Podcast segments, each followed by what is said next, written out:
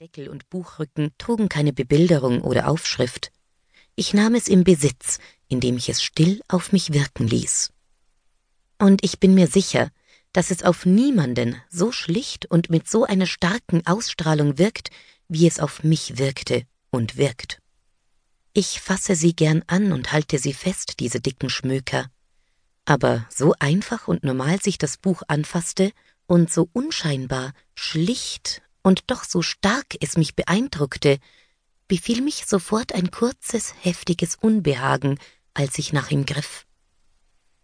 Eine leise Frauenstimme, leicht rau und dunkel, aber keineswegs unangenehm, warnte mich.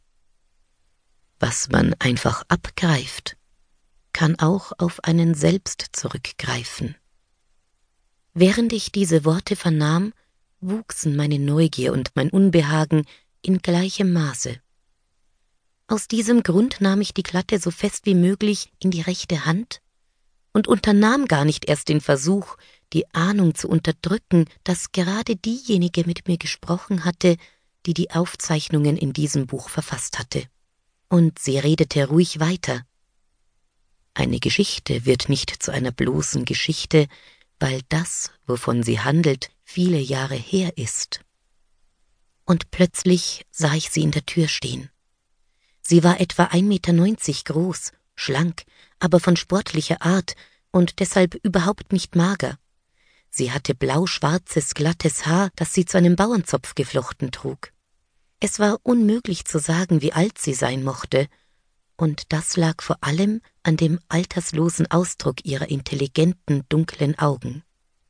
Ein unbestimmtes Gefühl sagte mir, sie müsse in meinem Alter, Mitte dreißig sein. Ich sprang auf und beschloss, sie wie eine frühreife Göre zu behandeln, was sie meiner Überzeugung nach gewesen sein musste, als sie in dem Buch geschrieben hatte. Ich fauchte sie an. Was willst du eigentlich von mir? Was soll ich schon wollen, außer dass sie sich aus meinen Angelegenheiten heraushalten? Ich wollte mich mit mehreren Sätzen auf sie stürzen und das Phantom, das sie in diesem Augenblick war, niederwerfen. Aber ich schaffte nur einen kleinen Schritt und prallte an dem weiten Radius ihrer Gelassenheit ab, wie an einer weichen, aber undurchdringlichen Schaumstoffwand. Zunächst sprach sie nicht weiter und sah mich nur ganz ruhig an, bevor sie gelassen sagte, ich befürchte, Sie werden es schaffen, sich vorzumachen, dass alles nur eine alte Geschichte ist. Und sie werden sich einreden, dass es ihr Findelbuch ist, das ihnen gehört und dessen Inhalt ihre Verfügungsmasse ist. Aber trotzdem sind diese Sachen wahrscheinlich mehrere Nummern zu groß für sie. Woher willst ausgerechnet du wissen, was mir passt? Du kennst mich doch überhaupt nicht.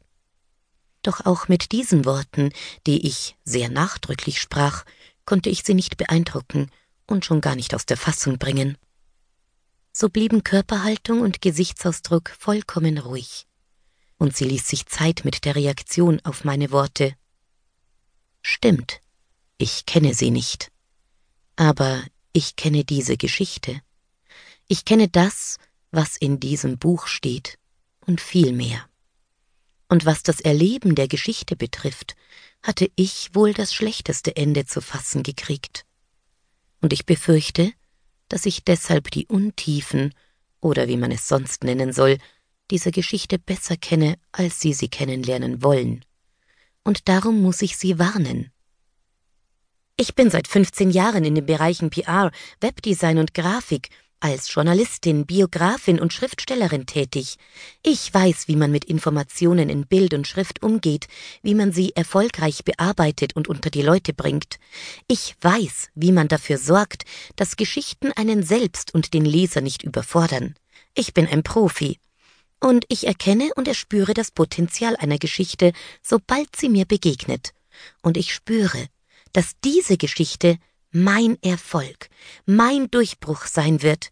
Und ich spüre das ganz deutlich, obwohl ich diese Geschichte noch gar nicht gelesen habe. Und du willst mir Vorschriften machen. Du willst mich bevormunden oder warnen. Eine Geschichte, die mir zu groß ist, gibt es nicht.